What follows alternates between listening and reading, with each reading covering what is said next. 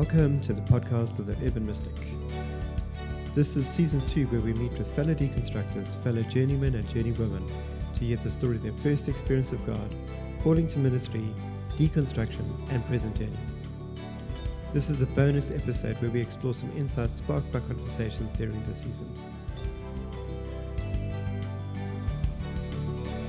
Hey everyone, welcome to another episode of the Urban Mystic podcast we are now, sure, like two thirds of the way through season two, um, having crunched through quite a number of, of, fantastic guests that have joined us in conversation on their deconstruction, their experiences of God, their relationship to the institution of the church, and then an incredibly varied offering in terms of what people have done, sort of either post church or remaining within church, grappling with institution, moving on, and just some fantastic people that have spoken into this space.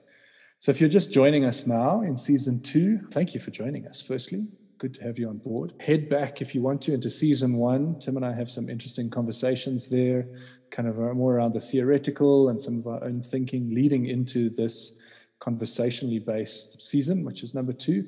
Or just jump around within season two and enjoy the guests that we've got on there. I was chatting with someone the other day and they were saying it's it's so cool. It's a bit like going to a buffet and they're just jumping around season two and experiencing this guest and then that guest. So lovely to have you on board with us. Thank you for joining us. Um, to those of you who've been listening faithfully since the very beginning, we know who you are. You know, we know where you live. We're going to come there and hug you one of these days. Thank you for the support and the interest, and um, you know, just sticking around for this very exciting journey. We've loved to have some of your feedback. It's been really exciting to hear your thinking, uh, some of your challenges, some of your questions around what we've been um, just exploring. And I really want to use that word advisedly exploring together. You know, Tim and I, I don't think are trying to write a handbook just yet. Uh, in terms of the do's and don'ts, we're not laying down rules. We are we are curious and we are wandering around and picking things up and making comments and moving on and thinking as critically as we can around this really, really important topic. So thank you for joining us. Thank you for your support so far. I'd also just like to invite anyone who's listening to, to connect with us.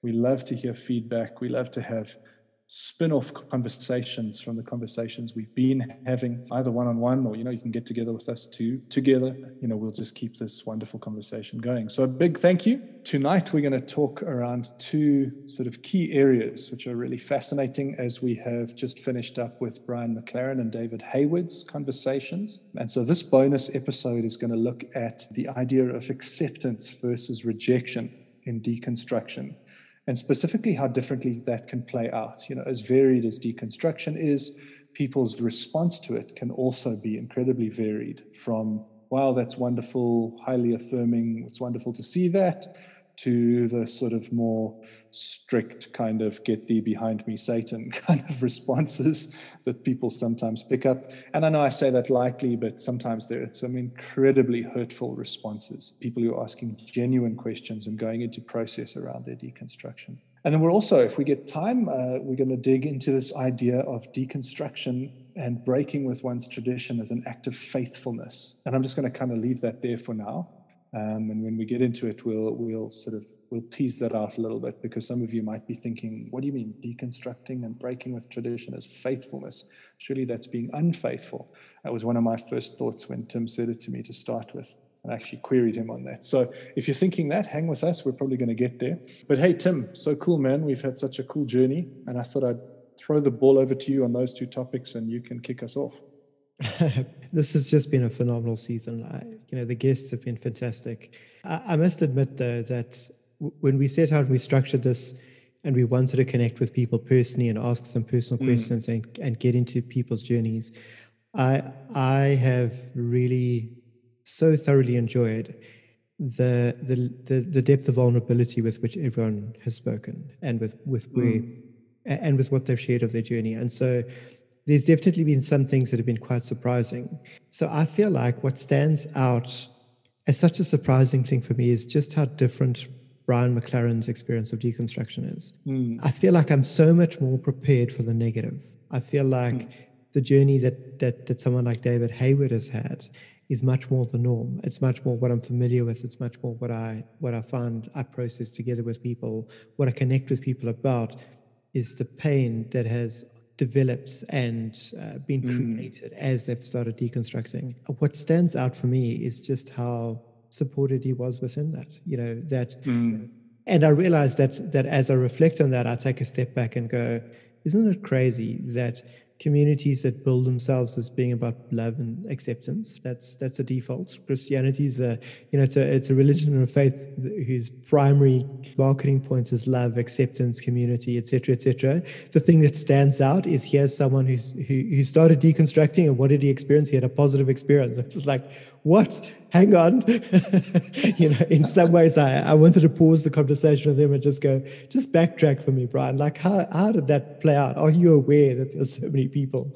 In fact, for every 99 people that I speak to, there's probably only the one person, and that's possibly even just you. I should actually revise those numbers that has a positive experience. And that's really the first thing that there's so many uh, layers that one can peel off this. But I think the first thing that stands out for me is just the sense of having to acknowledge how how rare it is that someone has a positive experience like that. Absolutely. I mean, I'm sit- I was sitting there listening while we were chatting with him during the recording, just going, Wow, wow, that is so rare. If I ordered a steak like that in a restaurant, it would still be grazing in a field. It's like that rare. I was just, I was blown away and going, what do you what do you mean they wanted to go away on a weekend and talk through is this your journey or is it our journey? And i remember that that sentence. Who are these people? Like where did you meet them? Um, it's it yeah I, i'm going to get too flippant now so i'll stop there but it just it blows me away. Yes, the mind blowing thing. Brian describes himself as as coming to faith within quite a fundamentalist community. That's even more rare. So, so in that sense, I think it's it's just absolutely incredible. It's nice to have two guests whose journeys are so different.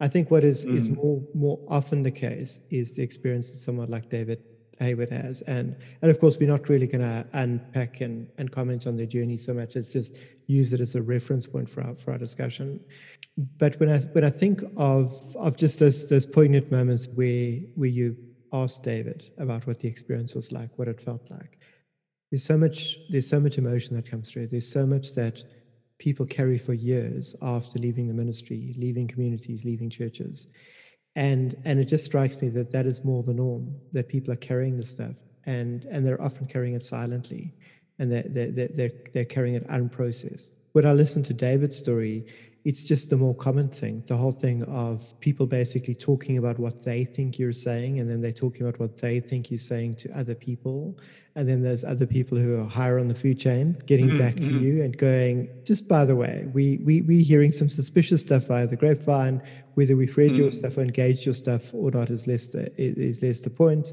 and then there's the whole thing of going just um, just run this by us please in future before you post anything just um, we, we we've got to give our source of approval for this and even that just strikes me that it's it doesn't come from a relational foundation at all. And David's from the movement that I, I, was as well from the Vineyard, who prides himself on being an adult to adult, relational community, etc., etc. And and what he experiences is something that I read as being tremendously unrelational, of basically just coming to someone uh, and saying, "Sorry, run this by us," as opposed to the whole thing of going um, I've heard some stuff. Let's let's meet. I'd love to hear what you're thinking. I'd love to hear what you're saying. Now, I don't know what the full process is, or you know, all the details of what happened in that. So, of course, we, uh, you know, I, am not specifically commenting on on David. I just want to make that clear. But it's something that I've that that I've noted often in conversation with people that that that's more the norm of what they experience. I think we see it coming up, especially in, in, in someone like Julie's story, who's still coming up in future, that's there. And in other people's stories as well. So many people that I speak to, their stories, a story like that. Mm. As they started asking these questions, people talk about them to other people, and then people come to them and basically go, we already, we've already decided. We already know what we think you're saying. We don't like mm. what you're saying. We don't agree with it. And therefore, we, we we're placing some kind of moratorium on what you're able mm. to say or who you're able to say it to. And then basically we're going to shunt you out. And the relationship turns from from one where you think you're on the same team to one where mm. suddenly you're on the out. You're no longer trusted. You're no longer welcome for your thoughts and your contributions. You know, I, I think as you as you speak through the relational element there, what really strikes me is that I don't think I've ever had somebody put it to me in these words, but I feel as though the sentiment has come through quite a few times with people I've spoken about is so I'm talking about, you know, the person in a church position, in a leadership position, in a some sort of influential position. It's it's in some ways it seems to be magnified there a little, right? Because you know you're going to fall a little further and take a little take a few more people with you and your damage will be all the greater etc cetera, etc cetera, is the sentiment of you know i was battling in this time myself you know the deconstructor often says and, and i can reflect this from my my own space and i'll get there i'll sort of start generally. But there are a lot of people that are, are battling through this themselves you know they almost want to go i'm not sure i like what i'm saying. They have questions themselves. They're thinking well jeepers you know i feel as though i'm betraying who I've been. I'm betraying God. I'm betraying my relationship with whatever sacred texts, with the institution, with friends, with, mm. you know, I, I, just think about people I've had conversations with who talk about, like, what would my colleagues think of me? You know, there's this huge sort of collegial betrayal feeling of, am I letting the team down? Mm. And so these people are not necessarily like gaily running around burning churches down and nailing theses to doors and all that sort of stuff. Some of them are going through just like gut wrenching and heartbreaking processes as they start to question and as things start to crumble around them. It's not an easy space for them either. And you'd think that an institution, as you say, you know, you said a while back, that is kind of priding itself on relational engagement mm, mm. would kind of go first, are you okay? Even even if for a moment we excuse the incredibly conservative response, which would be you're probably going to hell, let's say within the Christian worldview, because you're asking all these questions, you'd think that would at least have some sort of, yo, we're really worried for you. Are you all right? You're asking all these questions. Are you doing okay? How's your family? You know, how's your soul? All those things that over the long run might be teased out and shown to be unhelpful questions. But still, where is the relational engagement? You get a formal letter Mm. like a cease and desist. I'm trying to think of, you know, I've, I've, I've, I've, followed uh, Jordan Peterson for a while, not because I agree with everything of his, but I find him an interesting thinker. And I, I remember an uh, interview I watched in the last couple of days where he's talking about having received two cease and desist letters from the HR department at the university in Toronto, where he was lecturing. And he's trying to explain to this lecturer, you know, you get three, this interviewer, you get three of those and they kick you out. it's not it's not like somebody pulled him aside and said hey you know what's going on and, and how are you doing and why are you asking all these questions? You know take us into the process. It was just this formalized kind of stop it. We don't like that. We're going to throw you away. And I, I looked at that and immediately as i was listening in this interview i felt the parallels between how people are treated when they deconstruct. It's just too easy i think to discard people. And you'd really just left asking where is the relational care how can you be so caught up in yourself and your own belief system that you can't see that perhaps these people are even going through some really hard things? The the thing that strikes me off the top of my head is a complete lack of empathy, the lack of mm. understanding that someone else is going through a process and it's okay for them to go through a process. For them to go through a process takes nothing away from you. For you to understand that takes nothing away from you. It, it actually, you know, there's a relational connection there. And I wonder in some ways, because you know, Christianity in many ways, faith is the key thing. You know, you have a relationship with God and you know God by faith, and doubt is the opposite of faith. So therefore, to doubt means mm. that you don't know God and you don't relate to God. It becomes mm. a bit of a, I think, a bit of an unconscious conjunction of the two. The, the, the pastor, the leader, is the answer person. They can't mm. be asking those deconstructive questions. Yeah. And so that becomes the case. How can someone be the spiritual leader if they are asking questions and if they're asking tough questions. I think what strikes me about all of this is, is to this day we still use language that we borrowed from from scholasticism. You know, mm. anyone that's that's that's familiar with things like the Lectio Divina in spirituality. Mm. you know, mm. it's a it's a it's a piece of text, whether it's the Bible or another one that you read, and it's supposed to inform you, and you're supposed to reflect on it, and it's supposed to be you know edifying and challenging and all that kind of stuff. But mm. the scholastic method is supposed to take you to the point where you have serious questions and then you enter into disputes about them. And those disputes are, are debates. You actually build up a case one way or another. It's part of the process.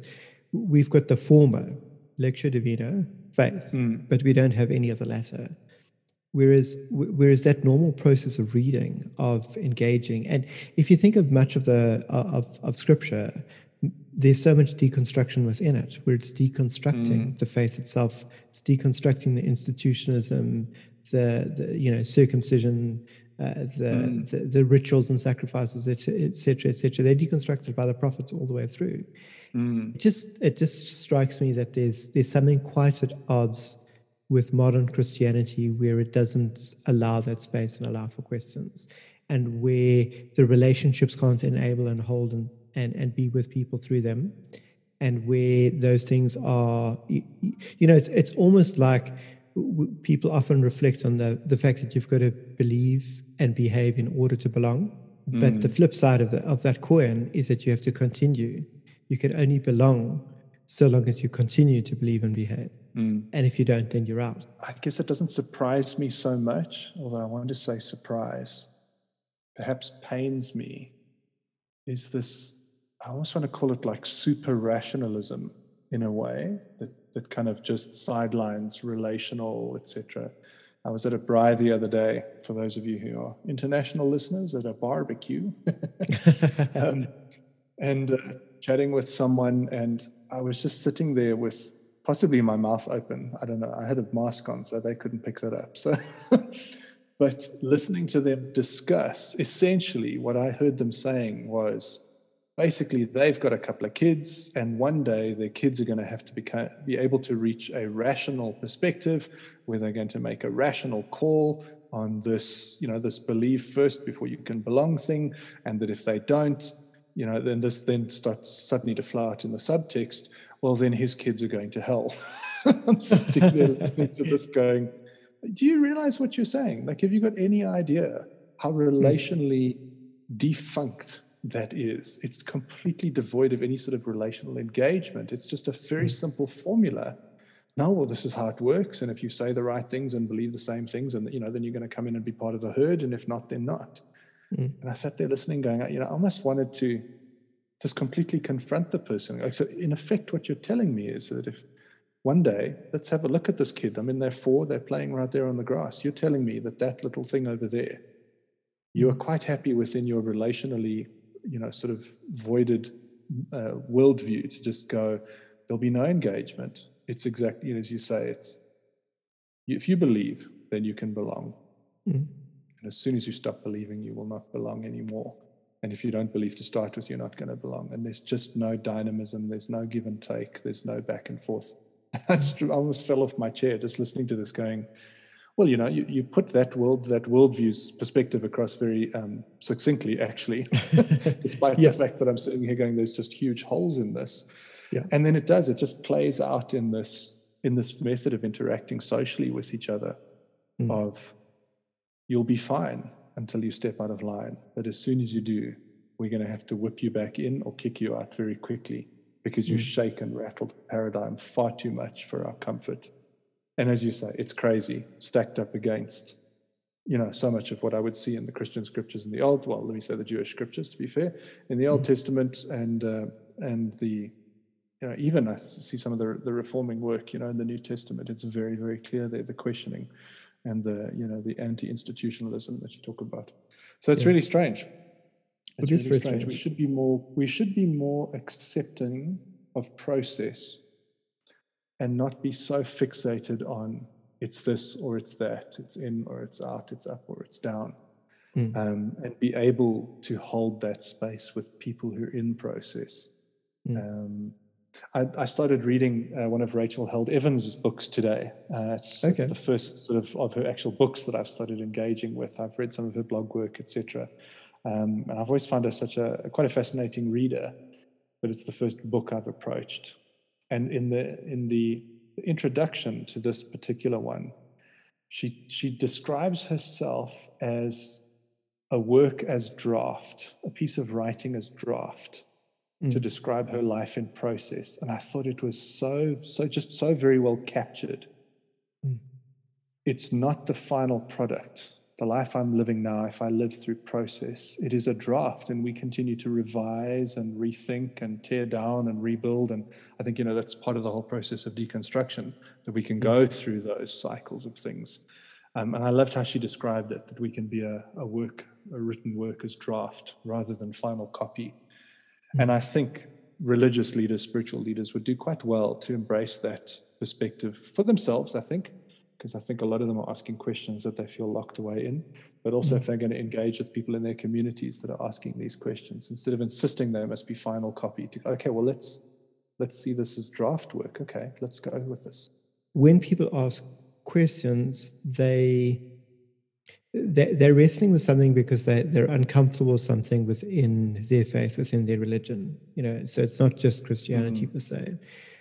The questions that they ask, that they bring to the table, are often like like tools that they've been given by others. Mm. There's something going on personally within them that they're wrestling with around the meaning of God, the transcendent, you know, the reality of what you can and can't experience and what you're supposed to believe and the discrepancy of behavior, you know, et cetera, et cetera. So mm. there's a lot that's going on within them.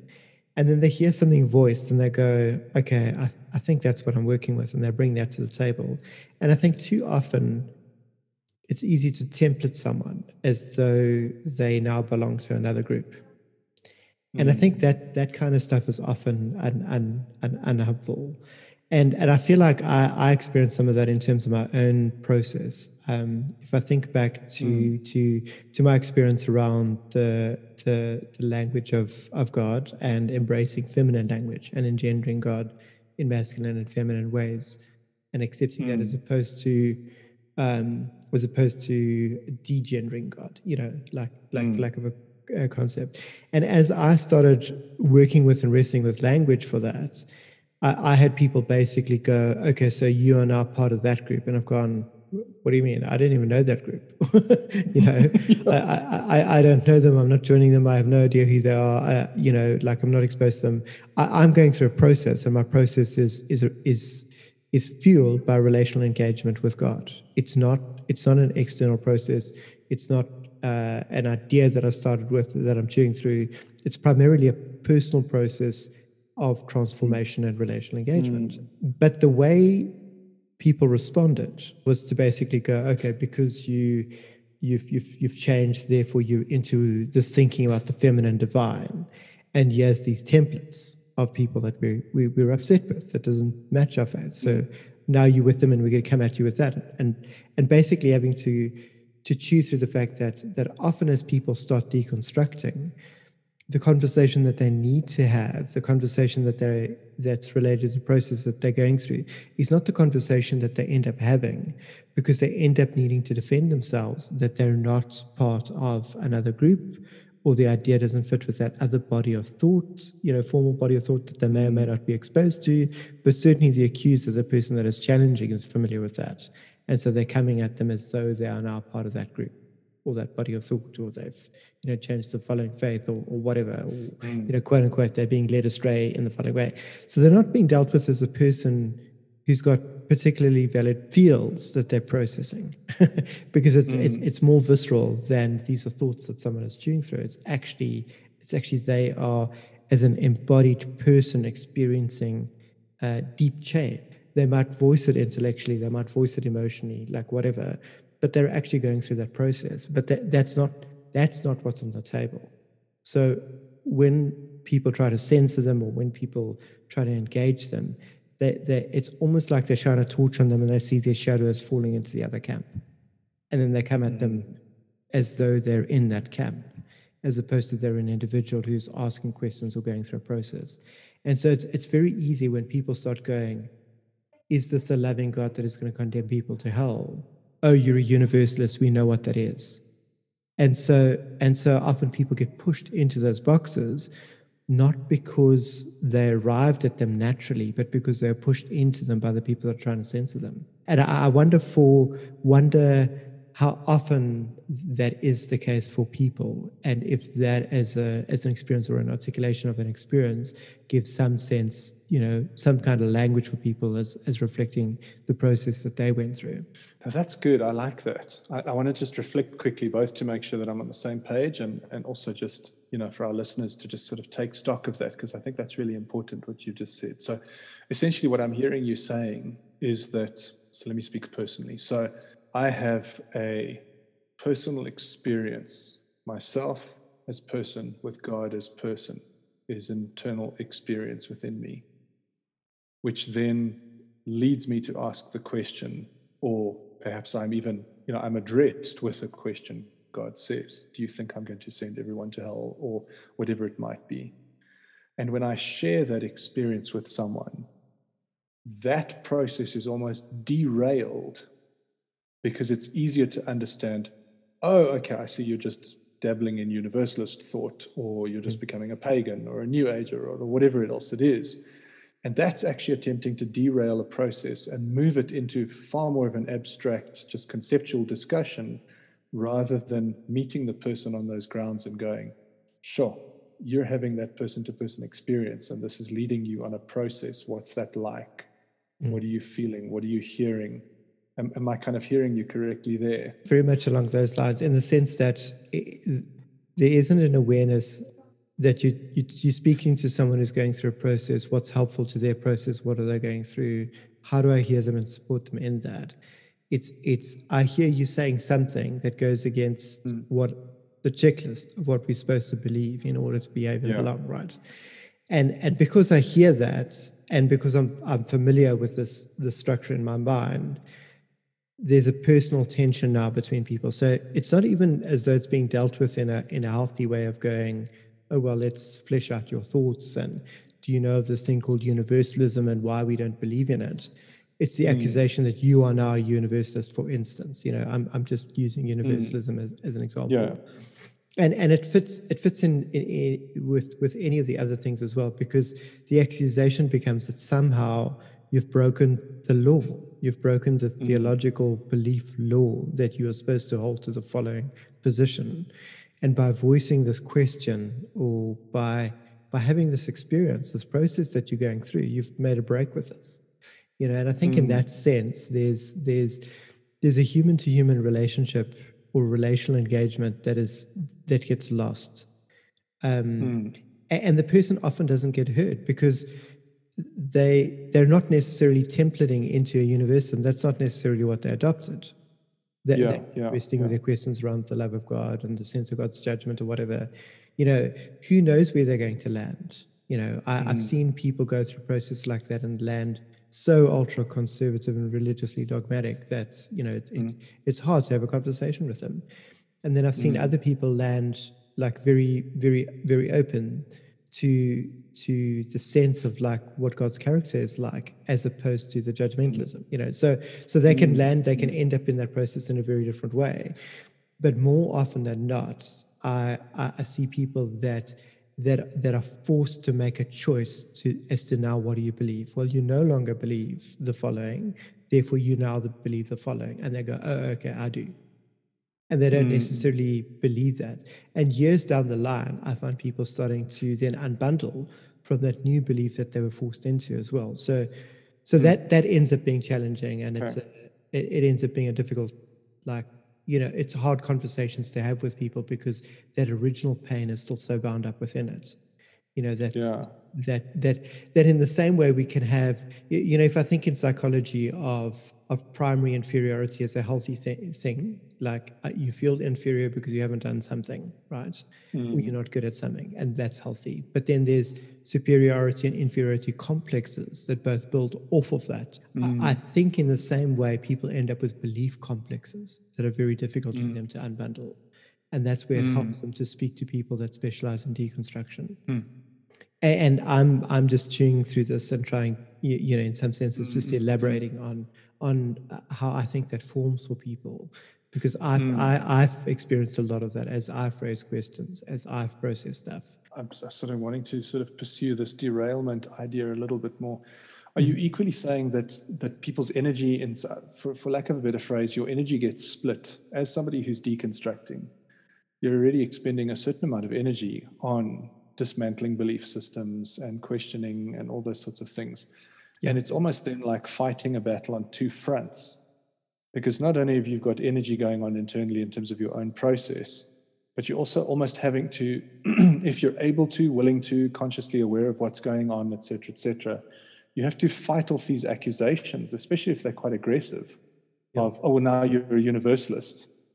And, and it's so not only are you sort of people are not connecting with you in the process in which you're at and so you're almost isolated some to some extent and and and I'll reflect just now. I think you know that's been part of my experience as well.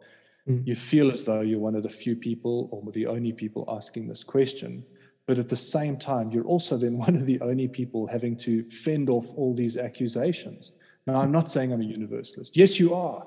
You know, fit our little boxes. And I mean, I know the, the human brain doesn't like this kind of complexity. We, we really battle to hold that kind of complexity. And so we prefer a lot of the structured stuff and, and you know, let's just figure out what boxes people fit into.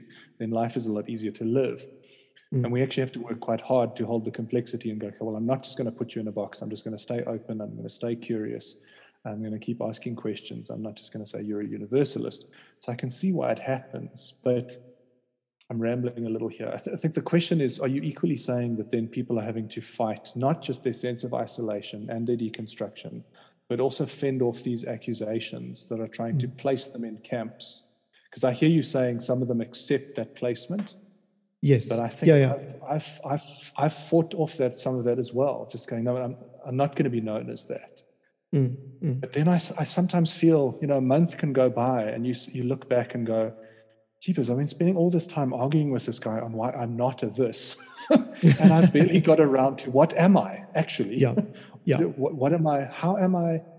If I can put it this way, there have been times in my life where I feel as though I've argued so much hu- with in the human to human realm mm.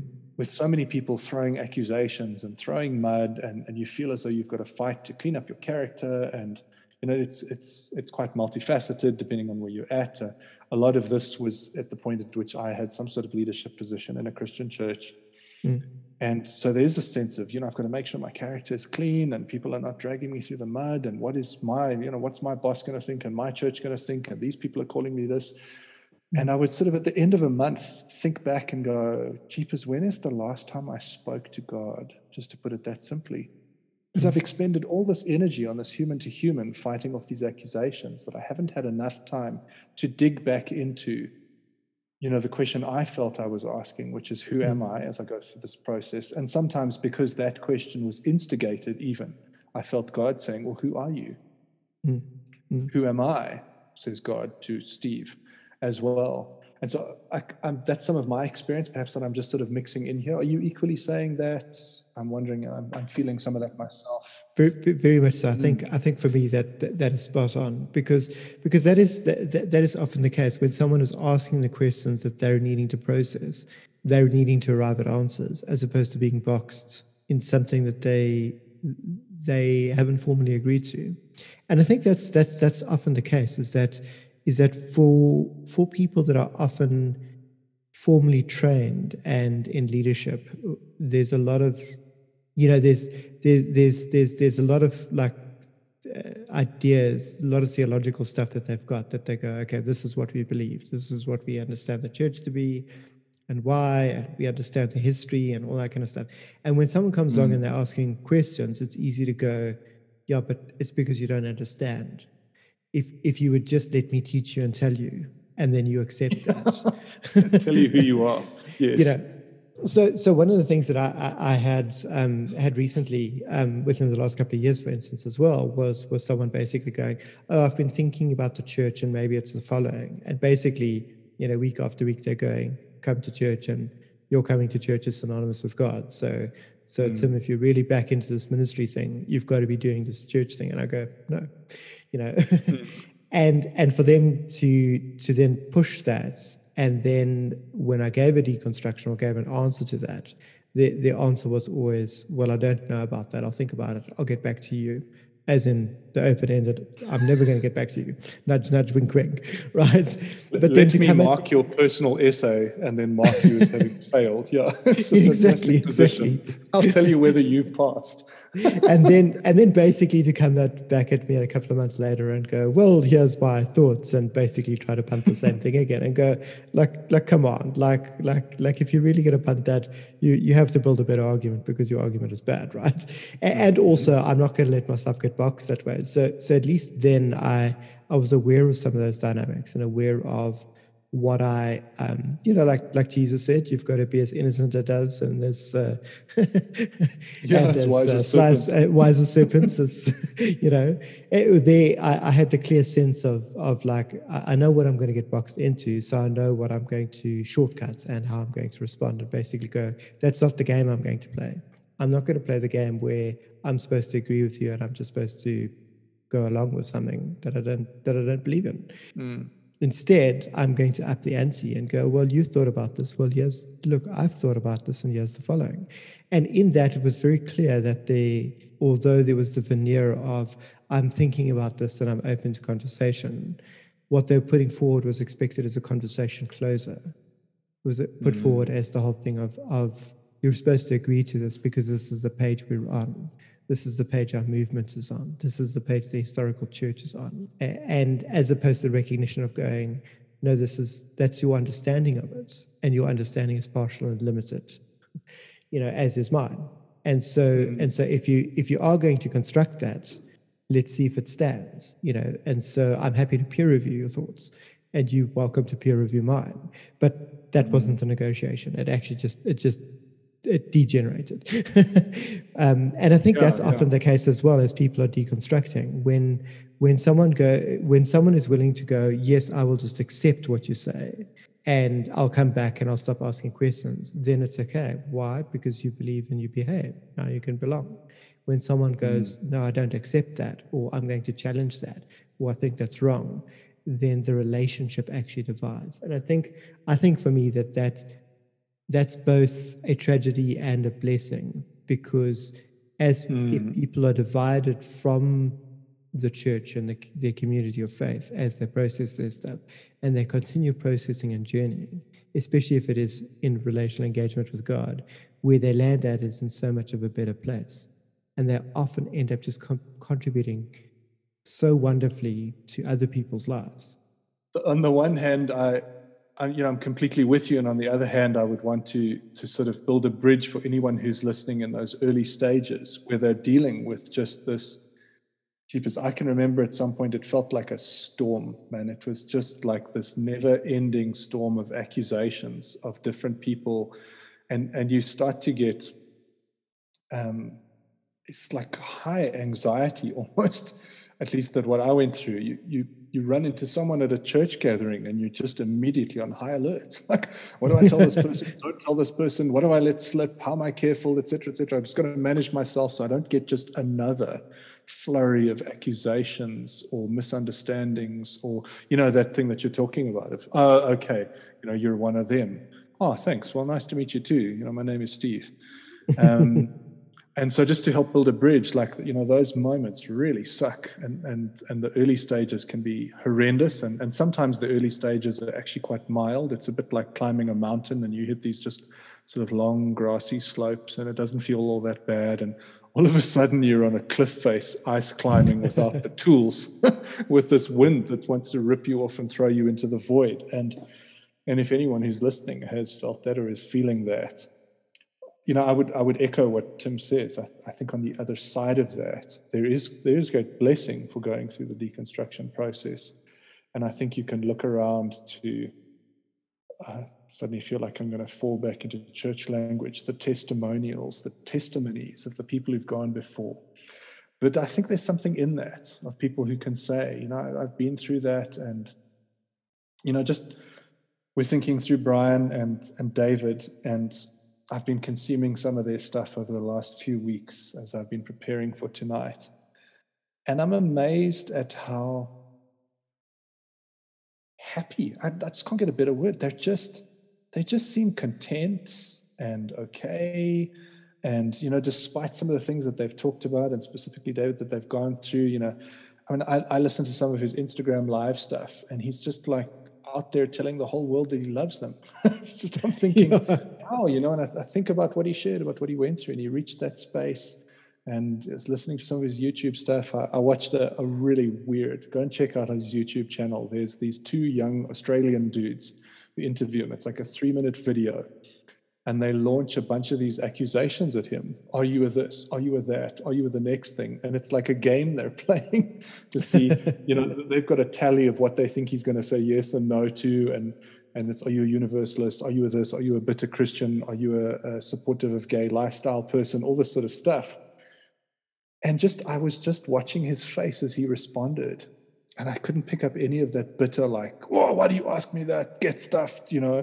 He was just kind of laughing away and going, "No, people try to call me that," or, you know. And at the moment, I see he's been posting on Instagram. Every now and then, he posts a comment of like somebody who's written in the last one was brilliant. It's just this one name, guy who calls himself Don, and his quote is WTF is this crap? Question mark, exclamation, yes. exclamation. And to think that someone has come through kind of some of what he's experienced and he's in the space where he can actually just share that freely, like, hey, this dude stumbled across my stuff and thinks it's rubbish, you know, ha ha, okay, so be it, let's move on with life that's almost what I point to. And I listen to the two of them speak and go, wow, there, there is a there's an opportunity at the end of some of this to just emerge as that fount that you're talking about. But the moments that you experience, the here and now, the rejection, the, you know, in psychology we call it operant conditioning so you experience positivity when you behave in a certain way, but as soon as you step out of that, you're going to experience immediate negativity. And so negative operant conditioning is where we will immediately remove the positive reinforcement that we've been you know providing to you over a length of time. And it's supposed to signal, it's a social learning construct thing, it's supposed to signal, okay, what just happened? They stopped telling me I'm doing well, they stopped supporting me, they stopped visiting, they stopped inviting me, whatever it is in church circles oh crap, I've done something wrong. And it's meant to correct you and push you in a certain place. And so, you know, people who are experiencing that, it sucks in the moment and it's it's hardcore. And so I would never downplay that. I don't hear you, Tim, I downplay no, no, no, no. I, I, I, I definitely, I definitely much, don't mean to do yeah. that. Yeah. Yeah, yeah, yeah. But very much on the other side, I, I, do think I agree with you. There's there's some amazing spaces, and I've been able to journey with people in some of their deconstruction only really on the strength of I've gone through some of those valleys myself and some of that real painful stuff and those storms of accusations. And I can resonate with other people going, they called me a heretic. And it's like they want to burn me at the stake. And I go, yeah, yeah, I know. I get you. I get that. I've been there. Brian McLaren, for instance, has become synonymous with deconstruction. And to think of that as building of the foundation of a, of a community that was willing to do, go through the journey together with him. You know, if we had if we had more communities that were willing to do that, even on some of the uh, um, the tougher issues, that that the the issues that they find tough, I should say. You know, I, I think I think overall there could be a net positive contribution. But I think I think the stories of like again like Brian stand out because they're also rare. You know, it is so rare that someone is positively affirmed like that. But then if I think of like someone like David, whose whose experience is so common in the rejection, of how he also stands out as an absolute gem, you know, I um, you know, I think it's all kudos to to, to him in terms of character and journey for owning his stuff and processing it and, and, and landing there. So, so in many ways, I think I think whatever God's going to do to bring people there is going to happen anyway but the experience, uh, the positive, the negative experience, the the, the, the pain and the, the good stuff along the way of getting there, I think that that story is just so unique for everyone.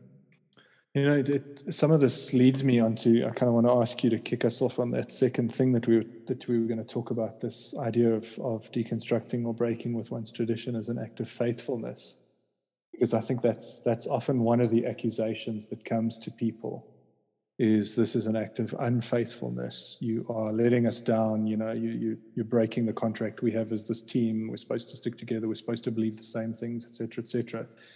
Do you want to kick us off and give us some thoughts around why why is this an act of faithfulness and who we or what are we being faithful to if we do move into deconstruction or break with tradition?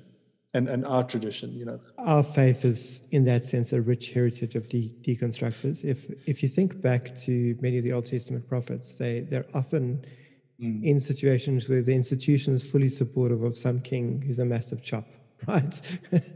and the prophet is a lone individual, basically going, "Nah." You've got to write is, a Bible commentary Fantastic. Uh, was a That's a great chop. yeah.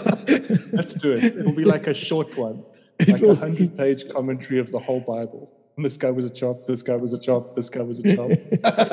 Carry on.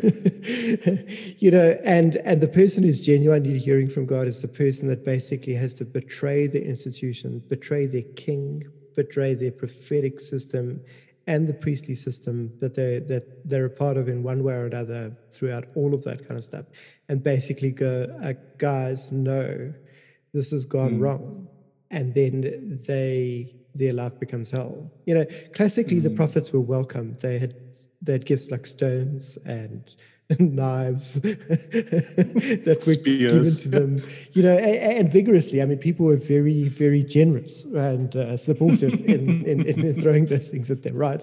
Yeah. So, so, so I think I think in the Old Testament, for instance, uh, in in the Tanakh, there's a there, there's there's so many layers there that is that is we see so many examples of deconstruction. And it's not just in relation to kingship, it's in relation to society and the religious systems and all that kind of stuff. There's so much in it. Within Jesus as well, as a as the Messiah who, who comes, for him to read the, those words from Isaiah and to stop that paragraph short, you know, to go, mm. you know, um, the Spirit of the Sovereign Lord is upon me. He's called me to preach good news, to free the captives, recovery of sight mm. for the blind, to heal the sick, etc., etc. But he stops mm. short of the end of that paragraph, which is the day of yeah. vengeance of our God, and people mm. get upset with him. For him to do that is for him to make a break with what is expected of him to do in that context. You know, mm. he he you know what did he not finish the reading? It, it clearly was not well represent, uh, uh, well uh, accepted. You know, he did he mm. clearly did something wrong there for that relationship to go so wrong so quickly when he started mm. out there. You know, so mm. so there's that. But then throughout history, you've got exactly the same thing. If I think of the monastics in relation to Christendom leading up to the Reformation, you know, there was a stage where the church responded and said, "We are banning the Bible and people from reading it," and mm. that's in the in the era where the where the monastics are going, guys, you should really read these the selection from the Bible. You know, there's this guy called Jesus. There's this stuff about mm. his life. Read this in your own language and meditate on it. And the mm. institution of the church then goes, no, we're going to ban the Bible, and this is this is wrong. You know, so so so they had to be unfaithful and break within Christendom. So it's it's monasticism within Christendom was was at odds with it. If you even think of the Reformation and people like Johann Arndt and and others who put forward books like True Christianity and others, they're, they're questioning the Reformation from within the Reformation, and, and afterwards, and even Pietism ends up being a break with Christianity because it's basically going, hang on, there's something there's something wrong here. We we're having to break this with the institution. And that happened right from the start within Christianity. You think of orthodoxy being established and someone popping up and going, I'm from Rome. I'm the Bishop of Rome. I'm in charge and the and and within that generation, people go, no, uh, we don't accept that, right? Mm, it, mm. it, happens right from the start, you know, and so um, you know, Eastern Orthodoxy the same thing. So so we've got an institutional breaking where they're basically going, no, we're trying to be faithful to something else, even though they look pretty much the same. There's there's a break there to be faithful to something, and that's mm. that's present throughout you know the Old and New Testament and church history after that. Mm. And I think I think in the context of today, there are so many people that are having to make make breaks with things. If I if I think of Pentecostalism in Africa as I've encountered it as this lunacy and money grab, the the prosperity gospel stuff, right? Mm. Um, and I think of people having to break with that within their communities, and how that causes pain and sets. You know, children are, are setting themselves against their parents against the community that they're raised in to go, this is not right. The poor are being exploited. You are being exploited, and you're going to side with them when I stand up against them. You know, there's the, that same prophetic trajectory I see coming through. Several of our contributors in the season have been American. When I think of what they're going through with evangelicalism there and uh, you know the political radicalization of Christianity and, and stuff like that. Mm. And, and, I hear some of the subtext coming through, and we we haven't delved into that. I, I, see people basically breaking with their tradition because they're being faithful to God, and their their religion is now out of sync with the reality of what it's supposed to be. So it's an institution that's supposed mm. to enable faith, it's supposed to support and cultivate it. And and now it's become a something else. And they're basically going, we've got to break with that. Mm. And and much of our deconstruction and much of the deconstruction that we've we've raised is a similar kind of stuff where where Um, you know, I, I, guess I'll speak for myself. When I when I say some of the things that I say, and people get upset mm-hmm. with me and they defend the institution of the church, they're defending it because they're defending it because they believe they're being faithful to God by defending it, as mm-hmm. opposed to me who goes, no, no, no, no. I'm critiquing it and I'm rejecting it and saying this is nonsense because I'm being faithful to God by doing that. And that's that's tension. You know, that's that's mm. tension. And that's where the, the question of faithfulness comes in. You know, that that to be faithful to God sometimes is to walk the plank of going into the desert. you know. Mm. Um, you know, it's to walk the plank of basically go, you know, I'm going to give up my job and my career in this because because this uh, this institution that we've got, that's not what we signed up for you know and, mm. and often there's a generation that forms a new institution with that identity in mind and then the next generation has to make that break with them you mm. know mm. um, and, and, we see that so often as well and so so that's that for me is just a, a short rambling analysis of, of what i mean by saying that that that the the having to break with the faith having to basically go this christianity is actually not christianity this this mm. church is actually not the church. This institution is not the ecclesia you know that kind of stuff. Like often we're breaking with the faith by doing that but we we're doing it for the purpose of connecting with god. Yeah there's a there's a relational purpose behind that is probably the first sort of sort of phrase that pops to mind. I i remember i'll, I'll share a, a quick experience of mine. I remember having to preach one evening at the church where I was employed. And on the Monday morning, when I connected with uh, the person who is my mentor, and one of the first things he said to me was, he said, Cheapers, I thought you were going to denounce all of us from the pulpit and, uh, and denounce what's been going on and all the rest of this sort of stuff. Because I had had an experience that week, mm. during the week. I remember sitting in this place, I was listening to someone speak, and I remember just going, yeah, this just doesn't feel right. This, this, I'm not connecting with this anymore. You know, five years ago, three years ago, even I would have connected with what that person was saying. And I can distinctly remember this, this sense of, okay, well, I can hear what's being put forward. And I didn't have the tools at that point, you know, to be able to say, you know, this is kind of institutional language or whatever it might be versus potentially what might be the relational connection with God. But I can remember sitting there and going, God, it, it, what do you say about this? What have you got to say about all of this? What's going on here? Mm. And then having this conversation with God, and, and it really threw me. Mm. And I came out of, I think that was a Tuesday morning. I came out of that going, what on earth do I believe? It felt as though it had rocked my foundation to the absolute core. And it was a miserable week, partly mm. because I knew I was expected within the institutional um, sort of operation, you know, of this the operations of this institution to stand up in a few mm. days and tell people some certainties about mm. God. I was there to reinforce some ideas, some doctrine, etc. That that was my role at that point. Mm. And I can remember telling people, I don't have a sermon. I don't know what to tell you. Like, I've got nothing. This thing happened to me and it's completely thrown me. All I can mm. tell you is that you just got to hold on to Jesus. I remember saying that. Mm. And it's like the shortest I've ever spoken. I sat down after three minutes or four minutes or something, feeling like, well, that was an absolute disaster. And this guy, you know, to his credit, he he was also somebody that, as I look back, I would I would say I would use the language of deconstruction, and he had helped me quite a bit through things. But he said to me, like, oh man, I don't know what was going on there. You didn't give me any idea this was coming. I thought you were going to denounce us all and, and, just say, I don't know, you're leaving for an ashram somewhere. Um, but as I look back into that week, I go, that for me was an experience of kind of who, who am I going to be faithful to versus potentially what am I going to be faithful to? Mm. Am I going to continue just within this kind of this trajectory of doctrine or dogma, you know, even worse, and just drink in what's being said? Or am I going to have some kind of relational interaction with this being that I know speaks to me and I speak to it, and we have a connection? And I and and what's going on? Tell me what you have to say about this. And it really threw me. And so this is no sort of heroic story about, you know, yay, I came out and I clung on to Jesus and let go of the institution of the church. That wasn't it. It was a really weird space. But as I look back, I think that's some of what was going on there. As I as I I just had a sense of like, no, I've got to hang on to this being rather than potentially any of the other trappings of what's going on here. Um, and even that maybe sounds a bit more successful than that week was. but um, but it makes me think of that. You know, when you talk about the the faithfulness unfaithfulness paradigm, I'm going to call it that. We're going to trademark that. There we go. Um, yeah, it just makes me think of that when you when you speak about that idea.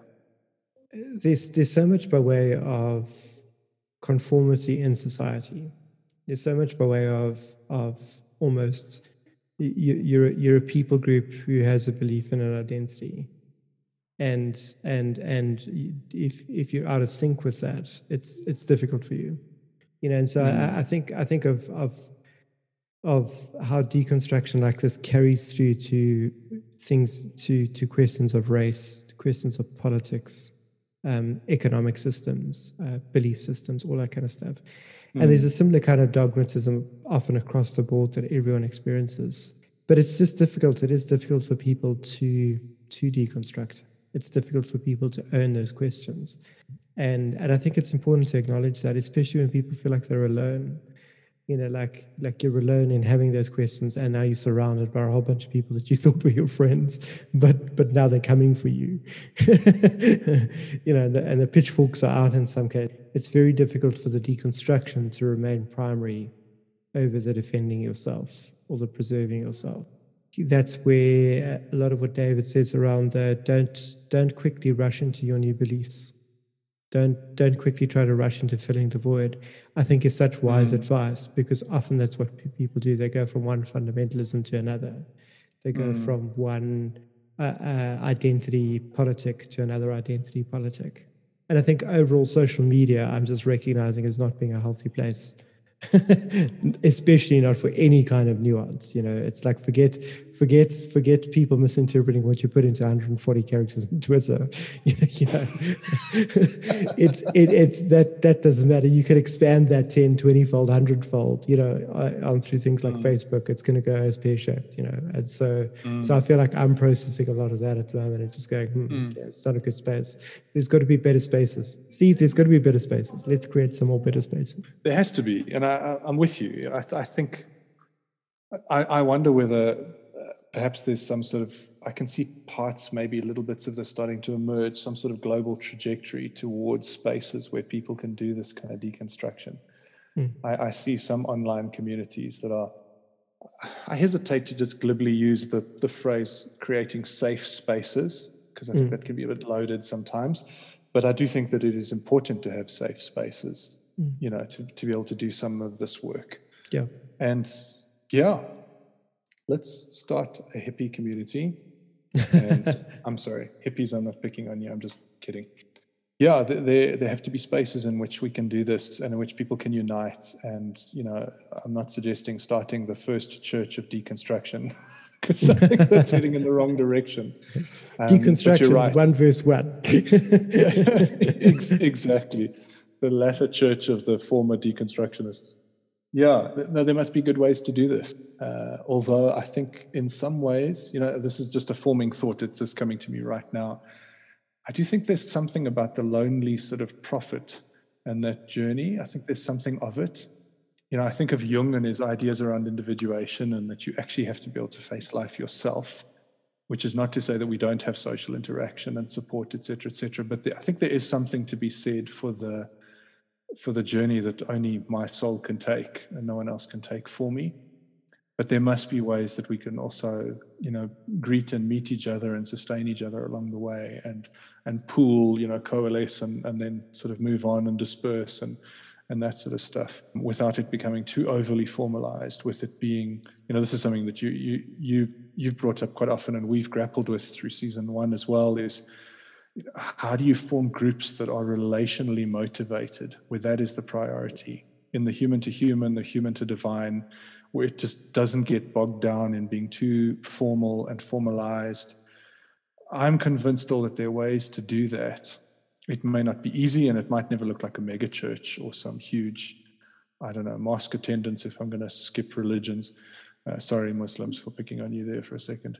But there must be ways to be able to hold the integrity of relational, uh, of the priority of relational interaction, human to human and human to divine, without it becoming formulaic, where we can be individuals and we can be in community, and all of the complexity that goes with that.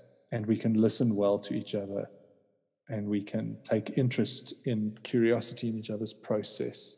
I'm just reminded as I say that uh, somebody who's been listening through season one and two to us, and I've had quite a bit of engagement with, got hold of me this week to say, they haven't they hadn't even bothered to think of listening through the introduction to season two. They just thought, ah, it's just one of those throwaway episodes where we just blab on about who's going to be on the podcast, basically. But then on a whim, they thought they'd listen to it, and they were really blown away. Uh, you know, I'm not, you know, trumpeting our horns here, but just this idea of listening deeply to each other, deep listening that we talked about, and it had really struck them as what a wonderful paradigm to engage with. They were talking about their kids specifically and I thought, yeah, man, that that for me is has to be one of the fundamental. It's got to be a foundation stone in any kind of community. Is the ability to really listen and stay curious to other people's process and journey, and to stay relational. There's got to be a way for us to do that. Very much so. I'm I'm looking forward to picking that up off the list of of, of, of what we're going to be focusing on in future, and uh, really giving some some solid time to it and, and, and a season to it. Absolutely. And I just feel like it might be, um, I don't know. Sometimes I belabor the point, so I'm going to do it quickly in 30 seconds or less. You know, to, to our listeners, I, I think that's why I keep issuing the invitation. Um, and Tim has done it as well. And we, we do it sometimes as we post things to Facebook or whatever to engage, you know, uh, and it's not necessarily that you just have to do it with us. I think I'm just sort of thinking around the idea of the invitation to continually engage with people who might be asking some similar questions or might be supportive of your questioning. I think it's so important to be able to reach out and go, hey, I hear you asking some similar stuff. Can we have a coffee or a Zoom call or connect on Skype or whatever it might be? And so I just kind of want to, you know, as I feel like we're sort of drawing to an end here, just highlight that. Just be in touch with people and, and, and coalesce around those people. Look at those, look for those communities. Be the kind of person who can start some of that sort of community stuff or just engage relationally with one other person. It can be great for them, it can be great for you. It's been great for us. We'd love to hear from you. We really would love to chat with you, love to be curious about your process. Come and be curious about ours. Come ask us questions. We'll ask you questions. It'll be wonderful. Thanks for joining us for a, for another episode, and especially for a bonus episode of our uh, our reflections just as the season is going on. You know, I'm I'm loving the interaction, the conversations I'm having with with everyone around us, and loving the conversations that we've had with our participants and each other.